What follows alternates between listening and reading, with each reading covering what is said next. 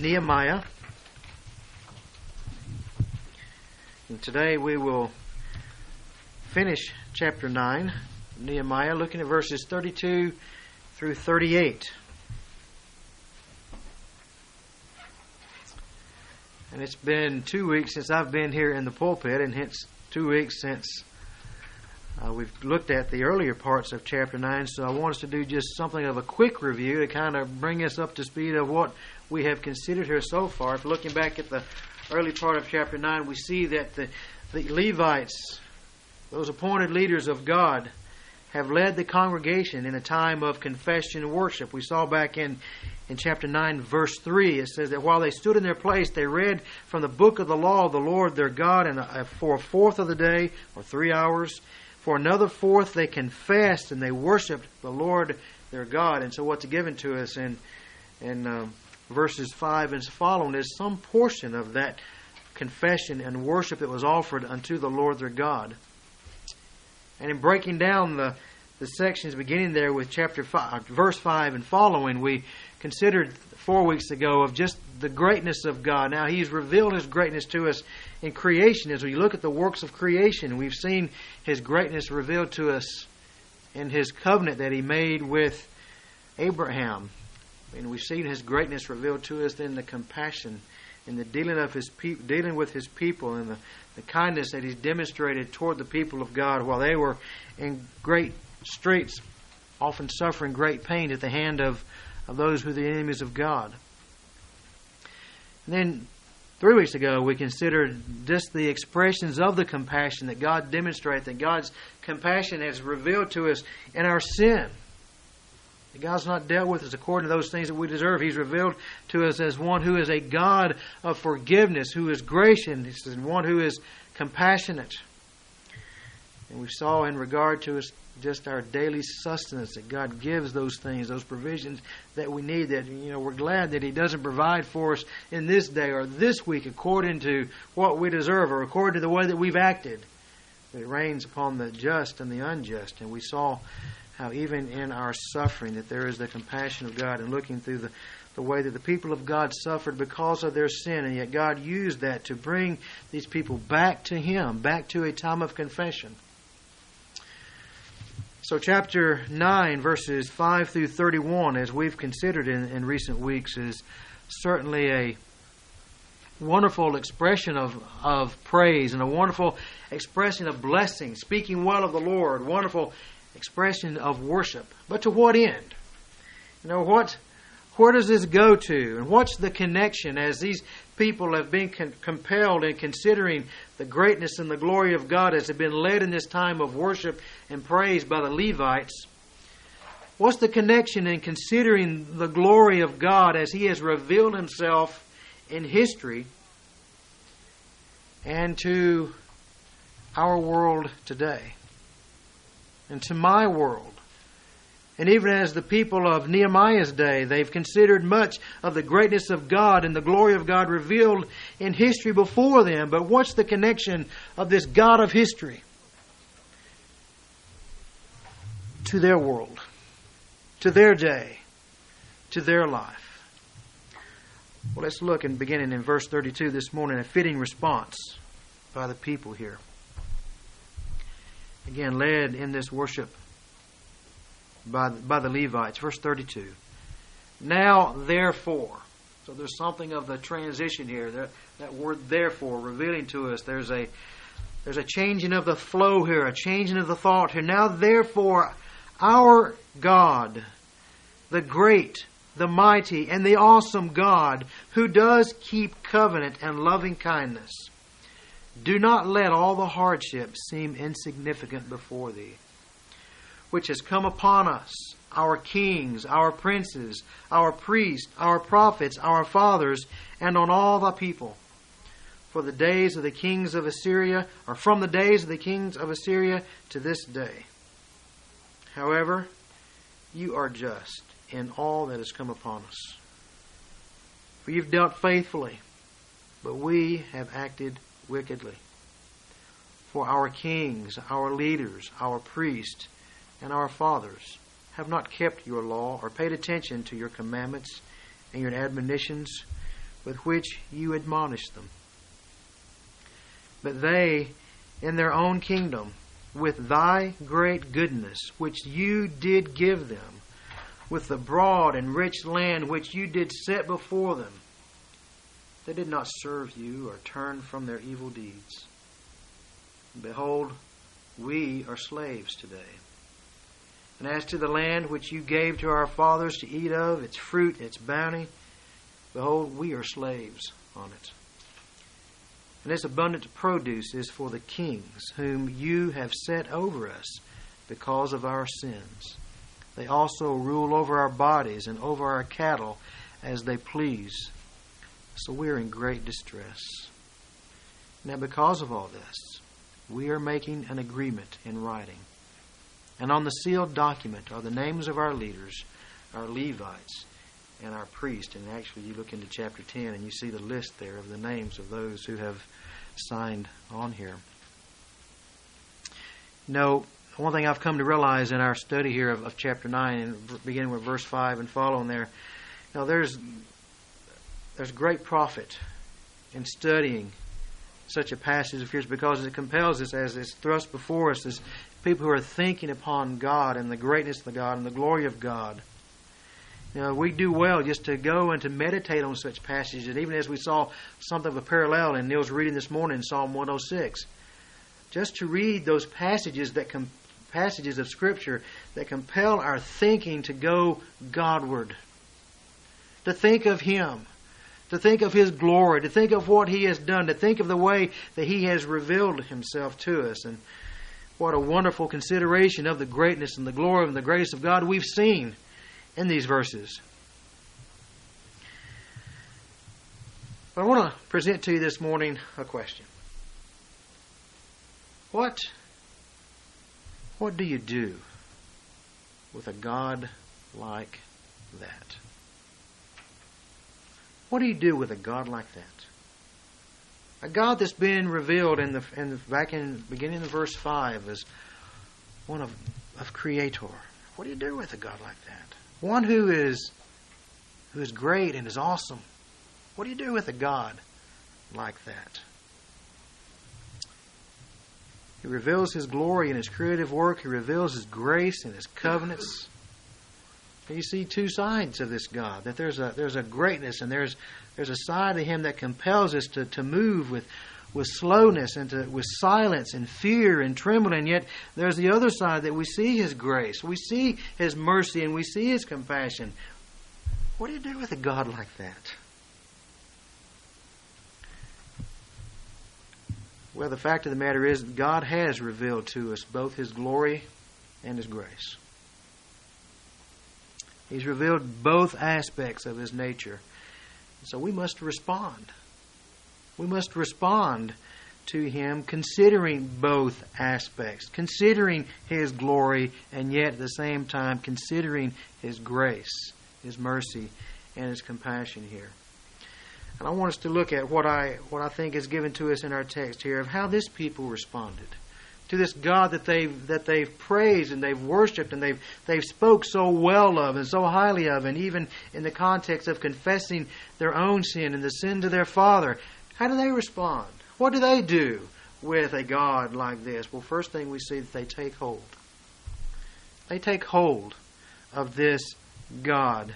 See, much again has been made of God's greatness in verses 5 through 31, but we're to a point of transition here in verse 32.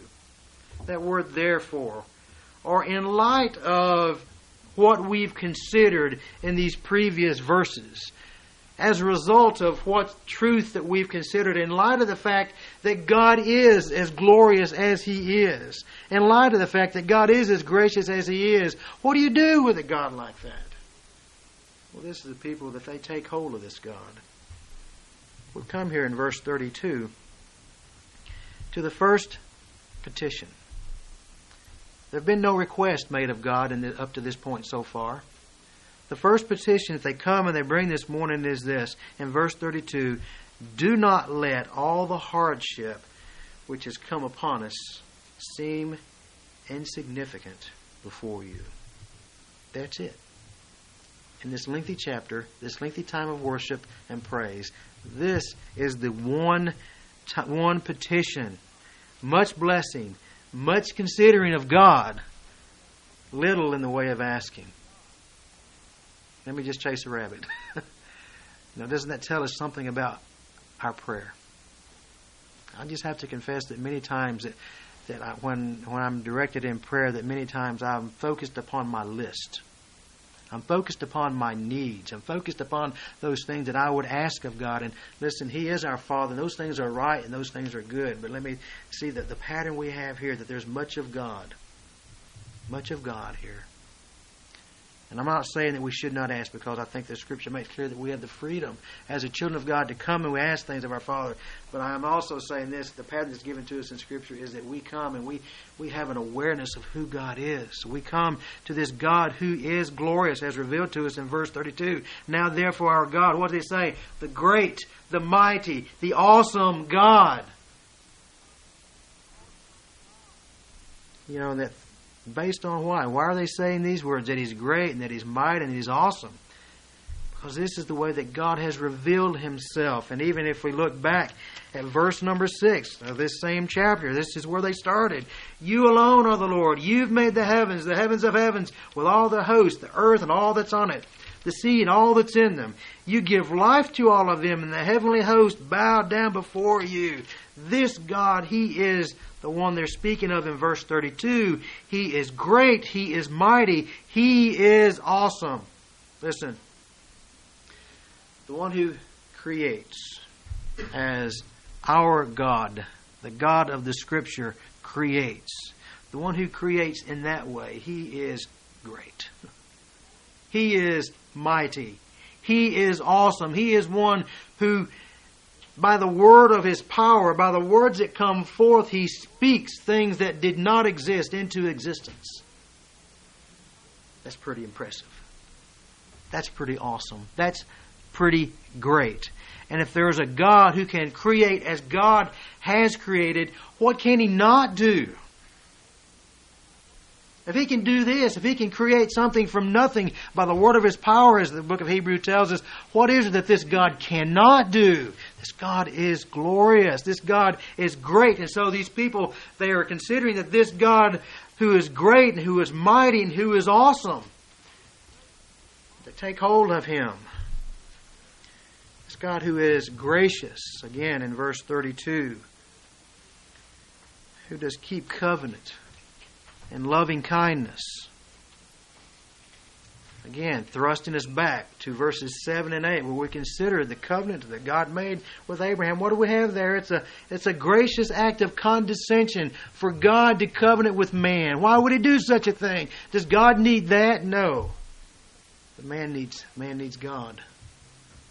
So God condescends in His grace and His mercy, and He enters into covenant with man. And He is revealed to us back in verse 17 as, as the, they're exhorted in their consideration of God. In verse 17, what do they say? That you're a God of forgiveness, you are gracious and compassionate. A God who is gracious. What do you do with a God like that? well, you do what they did, you take hold of him. We say, what do you mean they took hold of him? Why are you saying that? Well, look at verse 32. I want to focus on two words. Now, therefore, our God. Our God. See, they've been considering this great God of creation.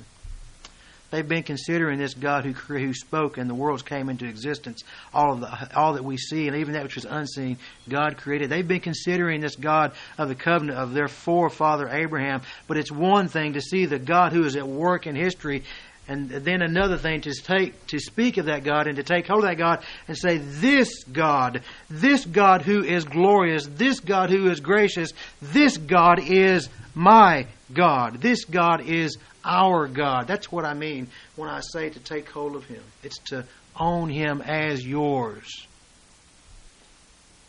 Not ownership in the sense of if I own a car, I own a house, but ownership in the sense of this is our country. I'm a part of this. It's not ownership of possession.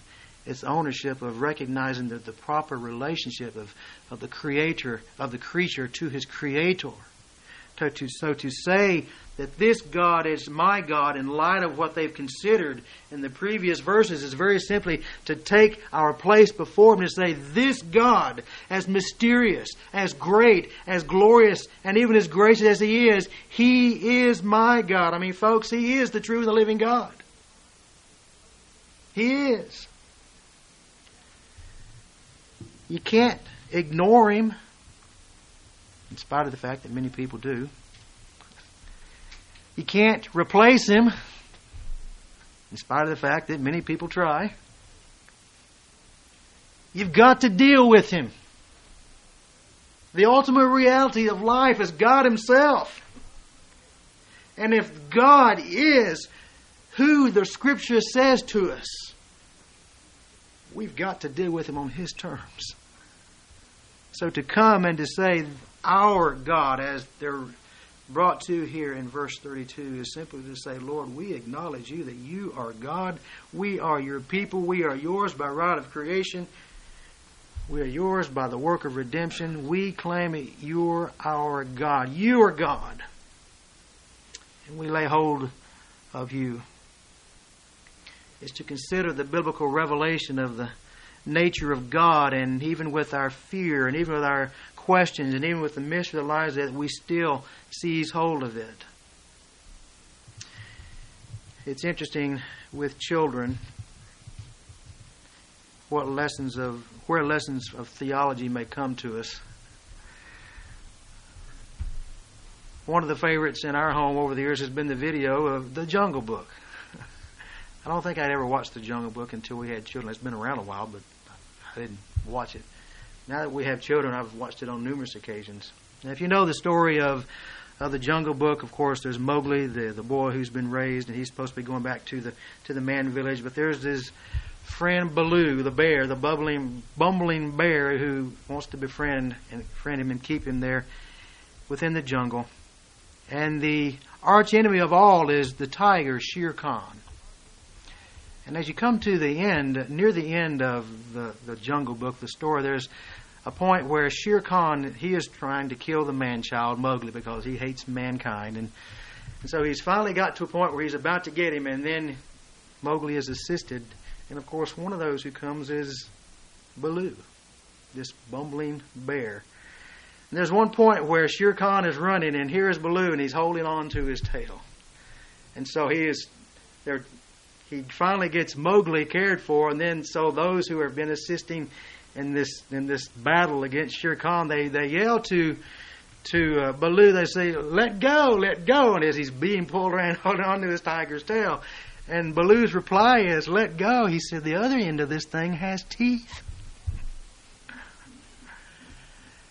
And you know that's something of how it is with God. There's a sense in when we we look at the greatness and the glory of God and say, Lord, I, have got to take hold of you. I've got to lay hold of you as the Lord and God, and there's fear in my heart. But the other side is, if I would disregard you and ignore you, that there is nothing but the fierce teeth of your wrath to experience. And so I'm not greatly comfortable with either side, but I choose the side that you've revealed yourself as a God of Scripture, and I come to you and I bow before you as God. Lest I experience the other side, the wrath. You know, this is a God who is great and is awesome, yet these people, they, they dare to say, therefore, our God. You know, one of the ways that, Christ, that God identified himself, and even Christ spoke of, that he identified himself, I am the God of Abraham and of Isaac and of Jacob. That's who I am. There should be a great sense of fear on one side as we we consider the greatness and the glory of God. But folks, lest we be deceived, if we do not lay hold of God, if we do not take hold of God for who He is, we will experience His wrath for who He is. So we take hold of this God who is great, who is glorious, and who is at the same time gracious. This God that C.S. Lewis has spoken of in, in The Lion, the Witch, and the Wardrobe, in the Christ figure there of this God who is He's not safe, but He's good. He's not safe, but He's good. We take hold of Him. It's a call to us to develop a solidly biblical theology of God that, that moves us, that moves us to awe, that moves us to worship, to, that moves us to wonder of the greatness and the glory of God, to accept the biblical revelation to us of who God is. And uh, there's much I don't understand, but you are God, and you are the God that I will serve, the true and the living God. We need to take hold of this God. Take hold of Him. Say, it's fierce. He's, he's glorious. He is awesome. But we take hold of him for who he is. Take hold of him. We also see that we must take heed. Take heed. Yes, this is a glorious God who offers fellowship, but it is not something that is to be lightly regarded. And the sins of the people here, as they talk about in verses 33 and following, however, you are just in all that's come upon us. You have dealt faithfully. We have acted wickedly. Our kings, our leaders, our priests, and our fathers, they've not kept your law. They've not paid attention to your commandments and your admonitions which each with you admonished us they and their great kingdom, with your goodness which you did give them, with the broad and rich land which you set before them, they did not serve you or turn from their evil deeds. The sins of the people have been great. But in need to understand, as we've considered much of the compassion, the mercy, and the grace of God, that within that great flood of God's mercy, and that great flood that, that is poured out of His grace and His forgiveness, one also finds within it the stream of God's justice and His faithfulness. God is just. And God is faithful. And that's what they appeal to there in verse 33. However, you are just. You do those things which are right. There's no question about the justice of God. You do those things which are right. And all that's come upon us, you have dealt faithfully. See, the leaders, as they recall this truth to them, there's no claim of injustice on God's part. Why is this happening to us? It was the sins of our fathers. What's this got to do with us? Even as we, as Neil read in Psalm 106 this morning, we have sinned with our fathers. We are guilty, and what's come upon us as a people, the hardship, it's just of God. In fact, if anything, it's we have still received much better than we deserve. Say you have dealt faithfully. You see, here's the second edge of God's covenant with His people. God's God's covenant with His people was one of great blessing, was it not? The promise of, of great blessing that would be given upon them if they walk with the Lord, they walk in obedience to His commands. But the other side of that was this: there was also the promise of consequences if they did not. And so you have in the book of Deuteronomy where there's the, the recounting of the covenant of God, it says, Choose life, choose life. Why will you die?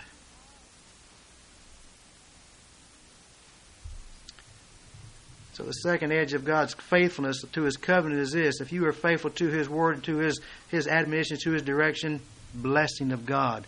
If you are unfaithful, if you are unfaithful, you choose death. There is the consequence that comes upon the people of God, and so the plight that has come upon the people of God is only that which He said would occur. It should have been no surprise. And we'll see something of the irony of the plight here. Look in verse 35. It says, But they, and they're speaking of the fathers, they in their own kingdom, with thy great goodness which you did give them, you gave them these things. In verse 37, and its abundance produce is for the kings whom what? Whom God has, whom you have set over us. You gave our fathers these great kingdoms, but now, as a result of sin, you have given us these kings who make us slaves. In verse 35, the last part, they did not serve you or turn from their evil deeds. In verse 36, twice the comment is made, We are slaves. Who will you serve? Who will you serve? You know, that's the real issue. They wouldn't serve God, so they became slaves.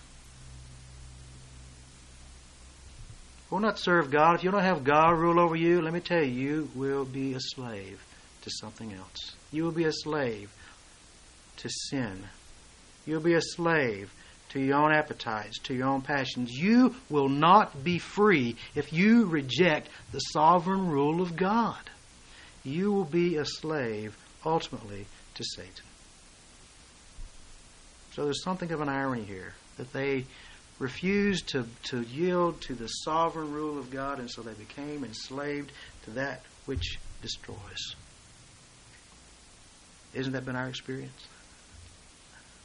Yeah. We become slaves to something. Paul talks about it in Romans chapter 6. Turn with me very quickly. Romans chapter 6, verses 15 and following.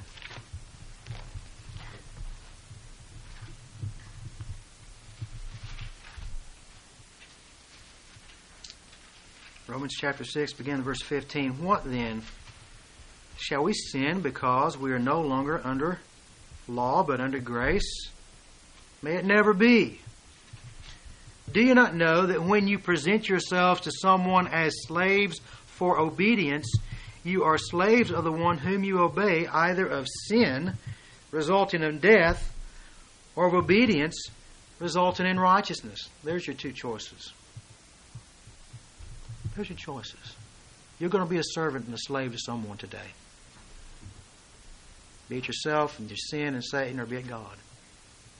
Verse 17, but thanks be to God that though you were slaves of sin, you became obedient from the heart to that form of teaching to which you were committed. And having been freed from sin, you became slaves of righteousness. I'm speaking in human terms because of the weakness of your flesh. For just as you presented your members as slaves to impurity and to lawlessness, resulting in further lawlessness, so now present your members as slaves to righteousness, resulting in sanctification. You were the slaves of sin. Now you're a slave to righteousness. What a wonderful slavery. But one we but one we so often kick against, is it not? We kick against it.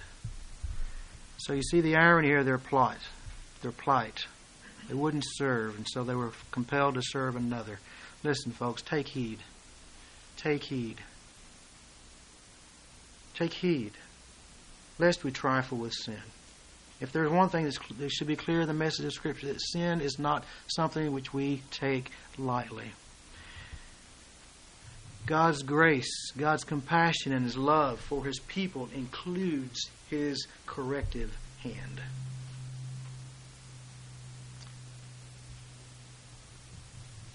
There's much within our life, much within our hearts to address in regards to sin, simply as a fallen race. You know, I think it was John Calvin who says that no man knows one one thousandth of his sin. We don't begin to know the depths of the of the sin that lies within us, within our hearts. But let's be let's let's be certain of this. Let's not be those who add to that by going headstrong into willful sin. We've got enough to deal with with our with our rotten nature. Why add to it with I'm going to choose this sin?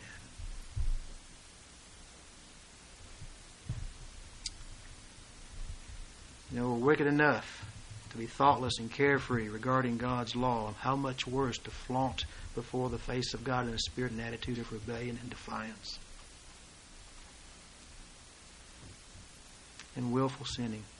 Take heed Take heed, this God. Take heed of him. His justice, his justice is true. And it comes. And sin is meted out. And how can we how can we stand with him? Only because we know that our sins are forgiven because of the, the righteousness of Christ. Take heed of this God. And finally we take heart. Take heart. The people here took heart. See, God has done something very kind to us, for us. God has shown His hand. And I mean that if you ever played cards, you know the expression to show your hand. God's shown His hand. He's made a covenant. And He's full of compassion, full of mercy. Take heart. Take heart, dear saints of God, in this God who is great and who is glorious. In contradiction to wickedness, God is faithful. We've seen that in verse 33. In the midst of rebellion, God has been good. Look down to verse 35. But they, or they in their own kingdom, what kingdom? The kingdom that God had placed them in, He had given to them. They in their own kingdom with your great goodness, which you did give them. Here's the picture. They're, they're living it up. They're living high on the hog, the, receiving the goods and the benefits of being the people of God because God has placed His favor upon them. He is blessing them. They have the kingdom, their nation, and the goodness of God is all around them. It's being demonstrated to them with the broad and the rich land which you, you gave before them, and they did not serve you or turn from their evil deeds. In the midst of such wickedness, rebellion, God has been good. Take heart, dear saints. Take heart in our request. You know, these were people who, as they get to this point in this time of worship and praise, they bring that one request. Do not let the hardship seem insignificant to you. See this. See this hardship that has come upon us as a matter of great importance, a matter of great significance, significance, and something that you need to respond to. God, be moved by this. See it as an issue to be considered in the dispensing of your mercy. No, we're not saying that we've that we've received enough hardship and difficulty to pay for our sins. No, we're not saying that at all. We're just saying, Lord, consider the weight of the hardship that we are experiencing when you are dispensing your mercy anew and dispensing it fresh and new upon us. So we can come with our request to the throne of grace and we can take heart that God is one who hears it because God is a God of compassion, that when we hurt, that God knows that pain. He's moved. Take heart in our response. Verse 38. Now, because of all this, we are making an agreement in writing. And on the sealed document are the names of our leaders, our Levites and our priest. You know, the people could have been compelled. We've considered the greatness and the glory of God and say, either this God will have nothing to do with us anyway, or we can't have anything to do with him. But there are people who have taken heart, and so they respond. And their response is, because of all this, we are coming, we are making an agreement in writing. What's what is this? It's something along the lines of a covenant renewal. We are renewing our part. God's been faithful on His part. We have broken ours. But we're coming and we're renewing. We're renewing our part in this covenant with God and signing our names to this to this document, the names of our leaders and the Levites and our priest. And to be encouraged that that God receives that, that God cares for that.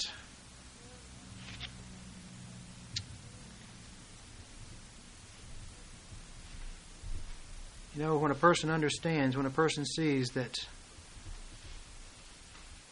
that God is who He is, we've come and we've made an agreement. Our agreement was this Lord, I come in repentance, and I come in faith, and I yield myself to Jesus Christ. That's our agreement. And I need your grace.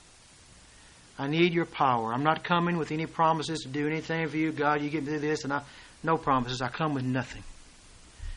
I come, Lord, in absolute need of you and absolute dependence upon you. That's our agreement. Lord, it's it's all upon you. And you know that. So we come in repentance. You know, you can look at this response and say, ah, we mean business here. You can look at this and say, you know, what is this in the eyes of God?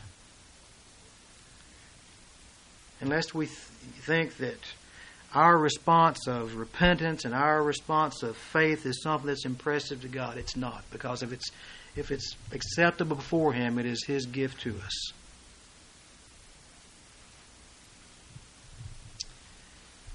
simply in light of what is right and what is proper as the people of God. And how God has graciously and mercifully dealt with His people. The people respond in this matter. This is simply what we ought to do. It's right. It's right that I come to God in repentance. It's right that I come to Christ in faith. That's right. Because I've renounced Him and He is still Lord of all things. It's right that I do that. Thankfully, the door of repentance is always open. God's way is always open. Take heart. Say, I've, I've moved so far from God, or I'm so far removed from God. How, how can I ever be, be brought and expect to have any measure of a relationship with God? Take heart. He grants to us, it's His good pleasure to grant to us those gifts of repentance, faith, to come and to embrace the righteousness, the perfections of Christ, so that all your sin that has once served to do nothing but separate you from God is removed.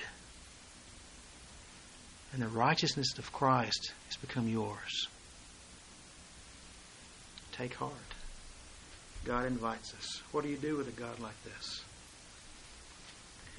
We do take hold of Him for who He is. Questions, fears, but He's God. So I've got to I've got to acknowledge him and I've got to own him as my God. Take heed. Don't trifle with sin. Learn the lessons of the faithfulness and of the righteousness and the justice of God. Learn the lessons of, of sin, that to play with sin is simply to be cast into slavery. But take heart. Take heart in this God. He welcomes you to come. The door is open come in repentance and faith. You say, Oh, I've done that. What now? You're a believer. You're still repenting. And you're still believing.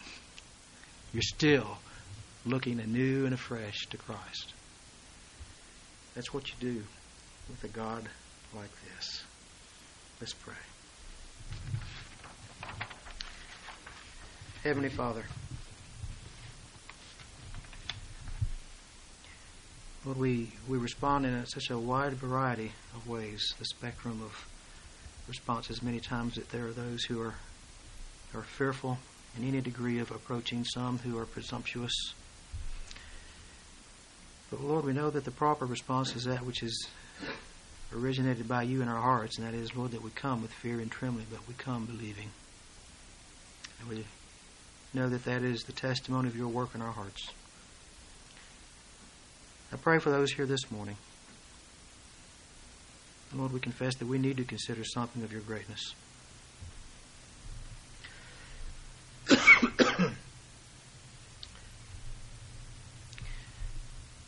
and we need to take hold of the God of Scripture, not the God of our imaginations, not the God of what we would like, the true and the living God. To take heed of your warnings against sin but to take heart. That you invite us to come. Lord, apply your truth to each heart here today as you see fit, as you know appropriate. We pray in Christ's name.